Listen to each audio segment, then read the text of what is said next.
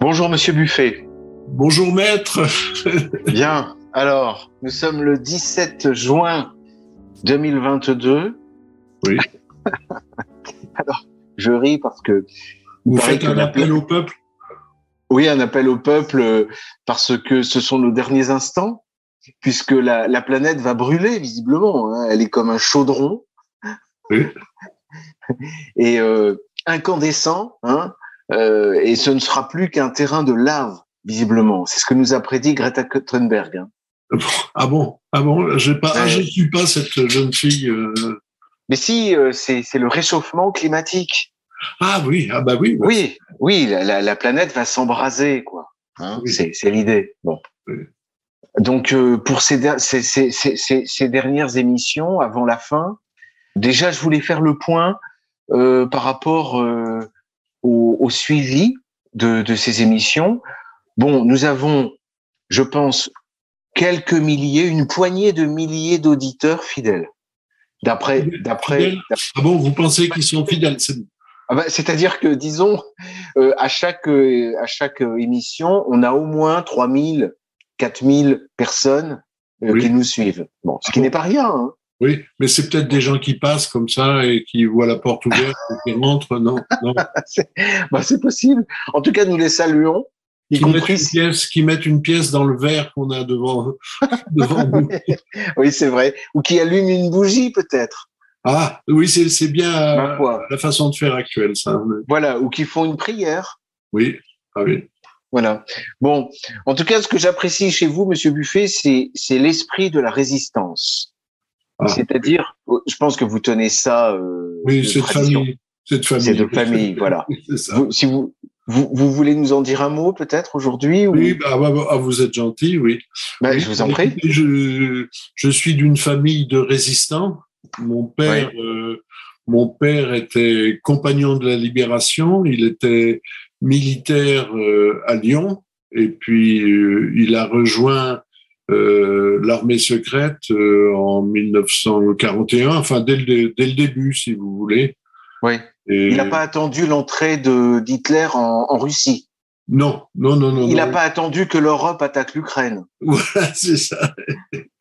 Donc, et puis, bon, il, peu à peu, il s'est fait, il a dirigé un réseau de résistance, et puis, il s'est fait prendre par, euh, par les Allemands à Lyon. Il y avait un, un personnage qui s'appelait Klaus Barbie, qui était, Oui. que, que j'ai connu d'ailleurs euh, assez bizarrement. Il faudra qu'on raconte ça une autre fois, mais j'ai Ah ben j'ai pratiquement assisté à sa mort. j'ai pratiquement Alors on le fera tout à l'heure. Alors continuez sur votre père Oui, et, je note, est- je note parce que ça c'est important. il s'est donc euh, il a été pris, il a été incarcéré à, au Fort Montluc, enfin comme euh, Oui. Comme tout le monde, il est resté euh, quelques semaines et euh, il a il s'est entendu avec les Allemands parce qu'il se prétendait euh, il prétendait qu'il était qu'il connaissait très bien euh, le fonctionnement de, de- des, des émetteurs français, des émetteurs de résistance. Oui. Donc, euh, il a réussi à faire croire aux Allemands qu'il pouvait les aider. Et Oui. donc, euh, il a dit, ben, il faut que j'aille chez moi pour rechercher des documents que j'ai. Et il a été accompagné, il est sorti de Montluc, il a été accompagné par, euh, euh, par, quelques, par quelques policiers allemands jusque chez lui. Et chez lui, il a réussi à les enfermer dans l'appartement. Et il s'est sauvé. Il avait, il avait une voiture dans le garage, mais il n'a pas pu la faire sortir parce que le garage était fermé. Il y a toujours des choses comme ça. Il a pris un tram et il est parti. Et puis ensuite, il s'est caché et il est passé en Espagne. Il est passé Ouais. par Miranda, par Gibraltar. Et il a rejoint Londres en 1943. Et donc là, il a, il a fini de, de résister depuis, depuis Londres. Et donc euh, voilà, il était responsable des transmissions à la, à la libération. Il était responsable des transmissions euh, euh, en France. Très bien. D'où donc, d'où d'où votre don qui n'est donc pas naturel mais hérité voilà, euh, en matière de radio de radio et de résistance. Donc, euh, et de résistance. Oui. euh, oui. on a horreur de se faire imposer quelque chose. Oui. Et puis il y a aussi le, le, le fait que j'apprécie du, du, du, partisan qui, qui, qui n'a pas les moyens de, de prendre le temps de préparer les choses, d'avoir un planning organisé, etc. Et euh, il faut faire avec les moyens du bord. Il faut, il faut se battre, improviser immédiatement, quoi. Oui. et faire comme on peut. Oui. Oui. Puis bon, finalement, c'est toujours le jour hein, qu'on. Oui. Quand on est opposé à de telles forces, euh, on, est obligé de résister au jour le jour. Et puis ça vient de soi-même, quoi. C'est difficile de suivre. On voit tellement de faux, de, faux, de faux jetons, diront, oui de gens qui vous entraînent dans des dans des farces. Donc c'est pas c'est trop, c'est trop difficile hein, de, de, de, participer à un mouvement général. Ça me paraît dur. Hein, je... Oui. Est-ce que vous pouvez revenir sur votre rencontre avec Klaus Barbie alors? Oui, j'ai rencontré, j'ai rencontré Klaus Barbie. J'étais hospitalisé à l'hôpital des prisons de Lyon. Oui. Bon, rassurez-nous tout de suite. Qu'est-ce que vous faisiez là-bas? Euh, ben, Je finissais un séjour, euh, un séjour euh, en préventive. Ah oui? Vous savez qu'en France, on a droit à, six mois de prison si pendant qu'on pendant qu'on on instruit votre affaire, enfin vous le savez. Ah d'accord, mais j'ignorais complètement ça. Oui, oui, donc on est arrivé euh, au bout. Moi, je suis diabétique, j'ai une pompe à insuline, donc euh, à la fin, je me suis, je me suis rebellé un peu. J'ai dit non, ça suffit. Maintenant, il faut que. Et donc euh, là, on m'a mis à l'hôpital des prisons de Lyon. Oui. Et, et j'étais là. Et dans le couloir, pendant plusieurs jours, j'ai vu passer Klaus Barbie et Maître Vergès. Donc Klaus Barbie, je le, je le connaissais pas, mais les, les, les gardiens m'ont dit voilà c'est Klaus Barbie. Et puis Maître Vergès, euh, bah, je, le, je, le, connaissais de, de tête, donc mmh, mmh. on le voyait passer. Et il est mort euh, deux jours après, donc dans la dans la prison là, à cette ouais. dans ouais. des prisons de Lyon. Ouais. Mais il y a comme ça des des, des, des moments euh, euh, qui sont euh, qui ont un côté un peu magique, oui, ça, où effectivement on, on, on va croiser. alors moi j'ai, ça m'évoque un événement. j'étais alors j'étais à la, c'était la, moi j'étais en tant qu'avocat. Hein, bon, j'ai déjà fait de la garde à vue dans ma jeunesse, mais je, bon, je raconterai ça une autre fois. Mais en tout cas, euh, enfin, c'était même pas de la garde à vue, non, j'avais juste été arrêté. Bon, bref, passons. Euh, J'étais comme avocat, euh, je, je, je, je, rencontrais, c'était euh, que je me trompe pas, c'était à, c'était à Paris, c'était, c'était la euh, l'établissement qui est en plein Paris là. Comment, comment la santé? C'était la santé, oui. Voilà, pardon. C'était à la prison de la santé et euh, c'était dans le cadre, c'était en 2011, hein, je crois, c'était dans le cadre du procès euh, Carlos, oui. ministre Ramirez Sanchez. Donc je, je, je, je, je rencontrais donc mon client euh, Carlos. Et à cette occasion, dans le couloir, j'ai j'ai croisé Noriega, le général Noriega. Ah bon? Voilà, oui, oui, oui, oui. Il était oui, en prison en France Oui, oui, il, a, il, a, il, a, il, passait là avant, si j'ai bonne mémoire, avant d'être à nouveau ex extradé aux États-Unis, je crois. Ah oui, d'accord. Où, où, il est mort. Mais, mais voyez, euh, euh, euh, nos regards se sont croisés, quoi. Il y a, on s'est, il y a eu un moment, on s'est dévisagé, quoi. C'est des, ce sont des instants, euh, sont des instants curieux euh, où effectivement. Euh, je, on, voilà, on, je, euh, on pourra dire euh, modestement que donc Maître Viguier a, a, croisé le général Noriega. Ce sont des espèces de connexions oui. très curieuses. Oui, oui. Ouais. Ouais. À, à ce, ce, genre de personnage, mon frère était euh, euh, était en congrès en, à Cuba oui. congrès français de, de, médecine et on, on, vendait des pacemakers à Cuba. Oui.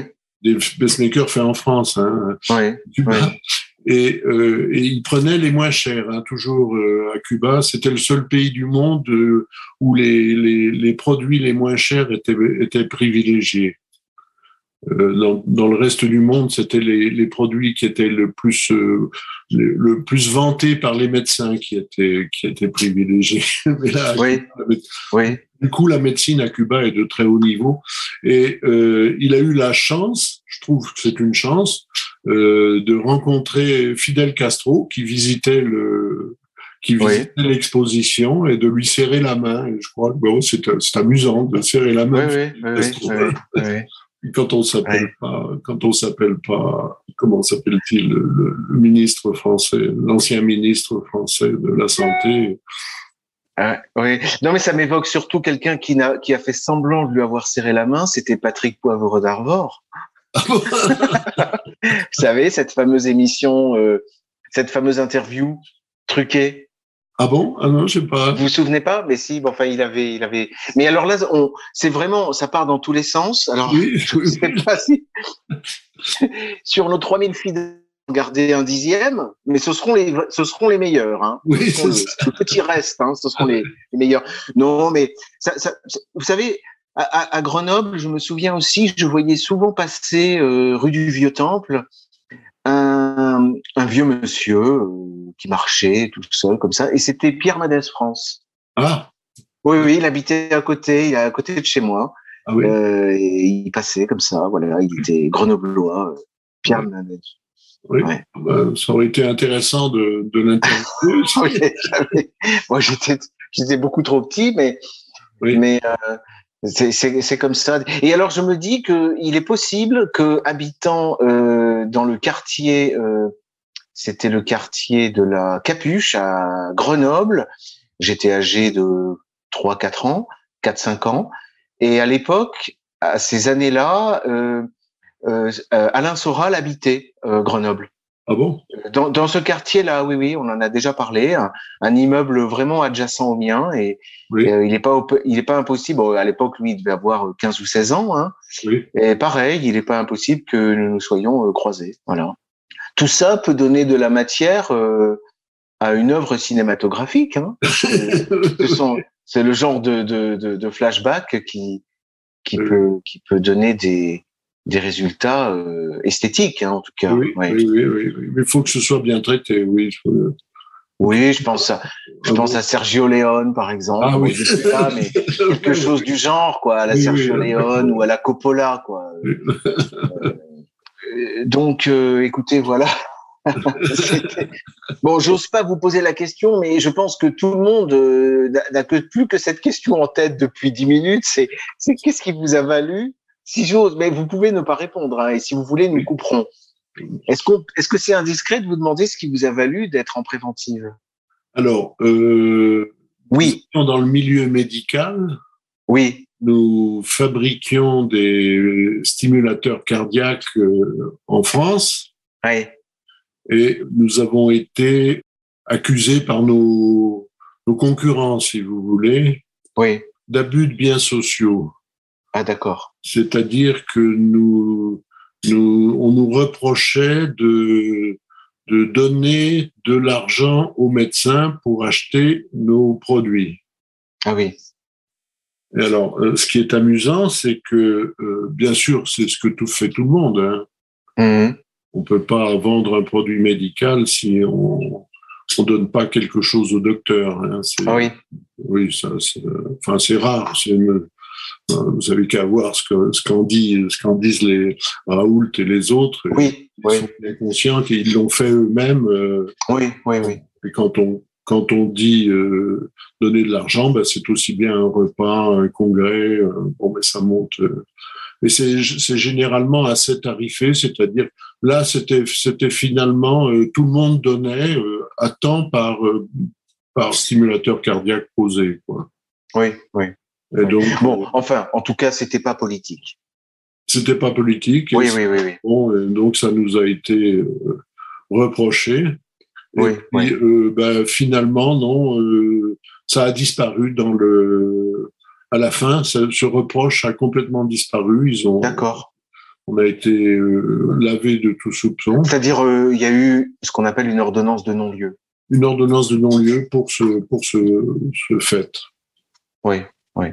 Bon. Euh, Quand ils avaient mis la boutique en faillite, bien sûr. Donc, oui, oui. Bon, comme quoi, on peut être happé comme ça par le système judiciaire par plein de, de côtés. Hein. Il, y a, il y a des tas de, des tas oui. Oui, oui, oui, oui. oui, oui, Et alors justement, on peut dire que là, de, c'était un peu le propos que je, je voulais vous faire part aujourd'hui, c'est que ce système judiciaire, carcéral, hospitalier, avec tout ce qui, tout ce qui va avec, hein, euh, se fait de plus en plus proche de chacun euh, en France. Oui. Euh, et j'ai un euh, quelqu'un qui me faisait part euh, d'une réflexion euh, dont lui avait parlé euh, une dame qui a grandi en RDA, donc avant 1990, d'accord? Donc elle a connu euh, l'époque euh, de l'Est euh, sous le sous la répression avec la Stasi en, en RDA. Bon. Oui. Eh bien cette personne lui disait que ce qu'elle observe aujourd'hui en France est sans commune mesure avec ce qu'elle vivait en RDA. Ah bon? Oui, c'est-à-dire il y a une, une oppression, une police de la pensée qui est beaucoup plus beaucoup plus extrême que ce qu'elle connaissait en RDA. Ouais.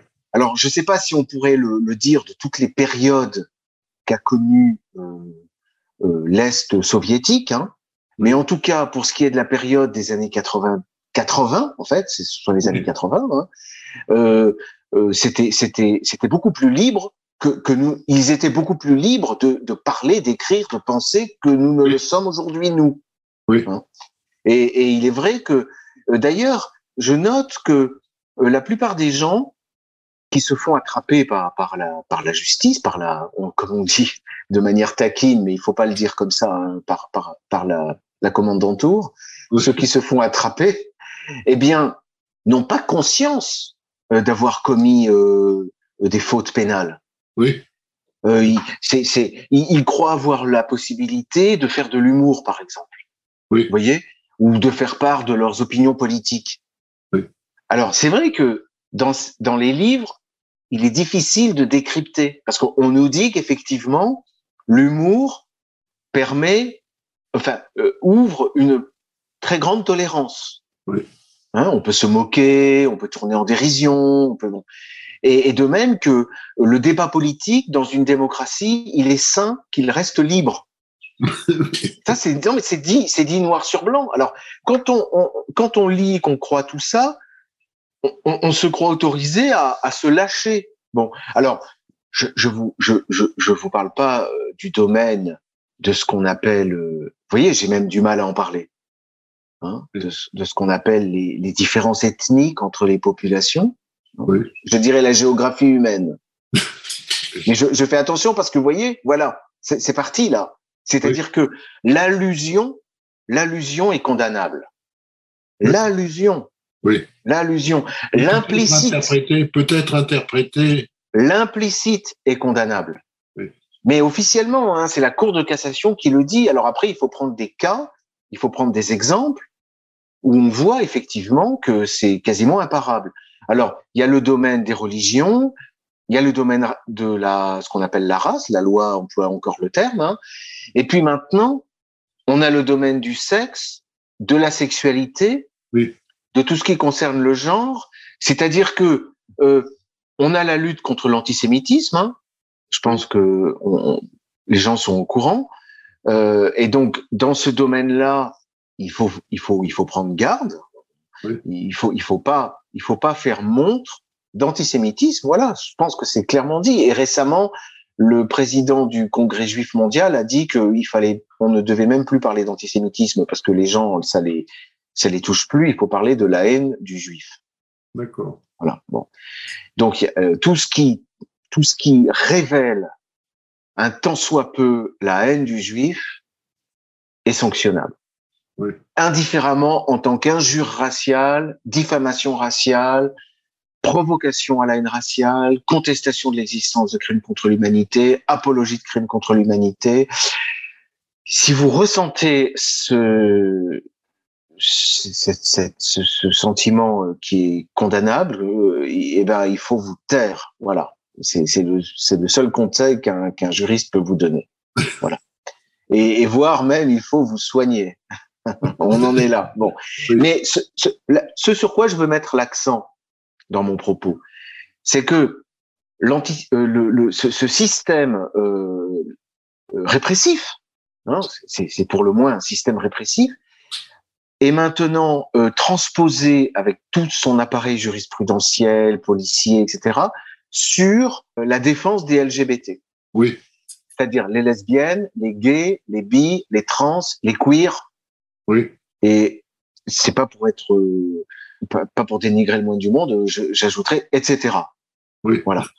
Donc c'est ça qui, c'est ça qui, qui, qui va, qui va faire mal et qui commence à le faire. C'est-à-dire que euh, si vous avez une critique à diriger contre euh, l'homosexualité ou, ou, la transsexualité, le fait de la chirurgie, par exemple, la chirurgie euh, opérée sur des adultes, ou bien la médecine à coup d'hormones, oui. qui permet à des enfants qui se disent euh, porteurs d'un sexe autre que leur sexe biologique, hein, oui. qui subiraient des traitements hormonaux pendant la puberté, oui. bon, alors qui vont, qui vont, je, vous voyez, je cherche mes mots, hein, oui. mais qui vont cause, être la cause d'une, parce que la puberté c'est une métamorphose, bon, et eh ben qui vont être la cause d'une orientation de cette métamorphose vers leur sexe d'intention. Je pense Oui. que j'emploie les termes qu'il faut. Si vous avez des critiques contre ça, ou contre l'avortement, ou contre ces choses-là, bon, eh bien, ça y est, euh, vous, vous, vous, vous êtes, vous êtes susceptible de, de recevoir la foudre au même titre que quelqu'un qui euh, euh, lancerait des slogans euh, antisémites. Oui. C'est du, c'est du, c'est du même ordre. Voilà. Voilà où on est. Et c'est en cela que des gens qui viennent des pays de l'Est Oui. euh, se, se disent, mais attendez, mais nous, euh, en RDA, nous étions beaucoup plus libres. Et Voilà. Libres de penser contre le système. Est-ce que vous pensez que ça va s'étendre et, euh, contre la famille euh, traditionnelle? Est-ce qu'on Oui, va oui, venir c'est le jusqu'à- cas, bien sûr. jusqu'à interdire euh, de la défense de la famille traditionnelle? Ben, on n'en est pas loin. C'est-à-dire, euh, euh, ben, écoutez, euh, oui. euh, en tout cas, il faut pas attaquer euh, les nouvelles familles. Ça, c'est clair. C'est-à-dire, si vous avez des trouples, par exemple, euh, trois femmes qui ont un enfant, ben, il faut pas se moquer. Faut pas faire de l'humour dessus. Euh, il faut pas dénigrer. Il faut pas, etc. Parce que euh, c'est c'est de la la provocation à la haine. Oui. Ou c'est de l'injure, ou c'est de la diffamation, ou c'est si vous commencez à dire que les enfants élevés par ces par un trouble lesbien euh, vont vont être des tarés, bon, ben, je, je dis ça comme exemple, hein, comme casuistique Oui, oui. juridique. Bon, Ah, mais c'est pas, ce- mais mais comment? C'est pas ce qu'on pense de toute façon. Euh, Non, pas du tout. Bon, n'assistons pas. Eh bien, eh bien, vous êtes condamnable. En tout cas, on peut vous poursuivre. Oui. Vous comprenez? Voilà. Donc ça, les gens n'en ont pas encore conscience, je crois. Oui.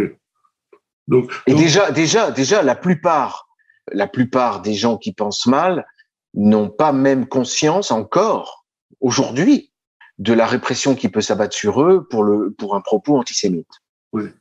Euh, on, on a mille exemples euh, de gens célèbres ou non ou, ou inconnus euh, qui sont qui ont des problèmes judiciaires et qui, qui se traduisent d'ailleurs par des problèmes ensuite euh, dans leur existence parce que ce sont pas de simples poursuites euh, judiciaires comme ça.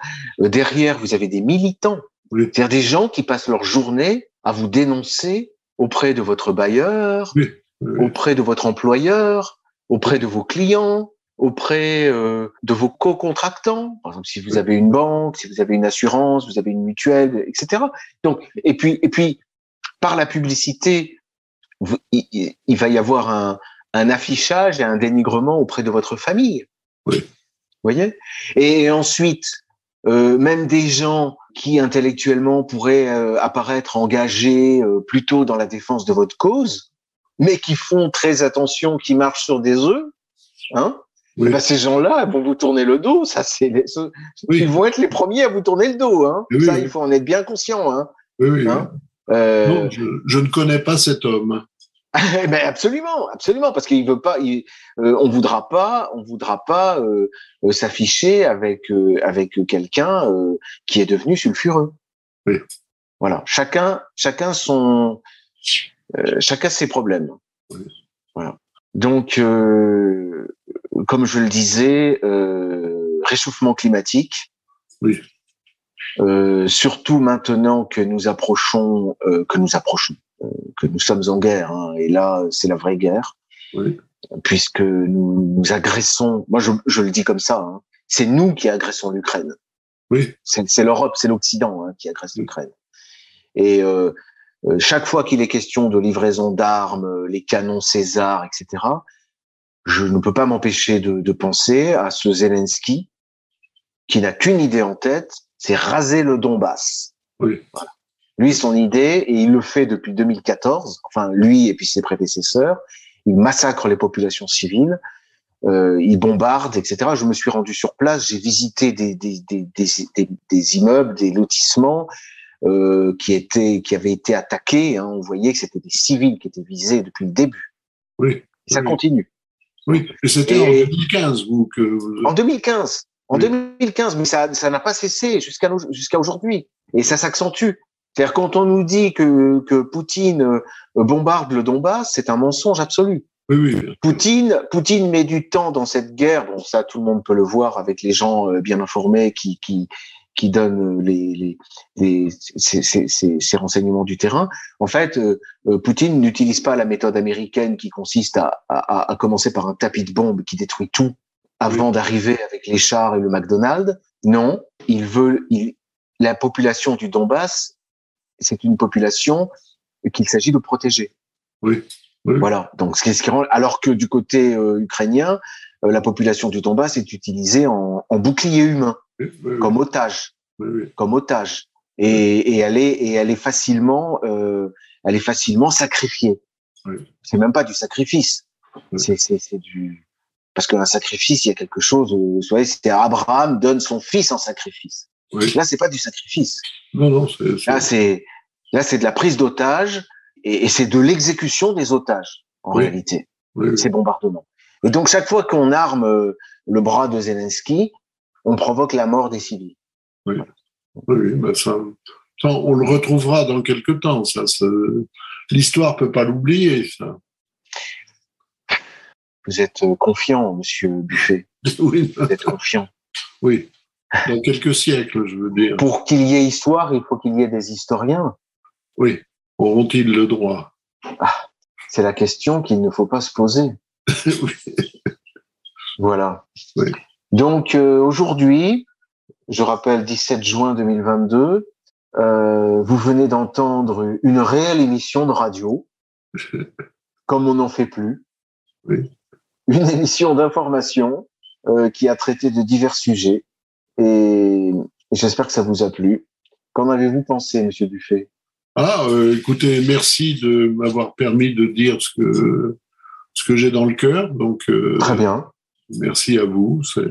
Bah, écoutez, je vous remercie encore pour cet entretien et je vous donne rendez-vous ainsi qu'à nos auditeurs dans une semaine. D'accord. Très bien. Bon, bien Bonne semaine à tous. À très bientôt, Merci. Monsieur Buffet. Au revoir. Merci.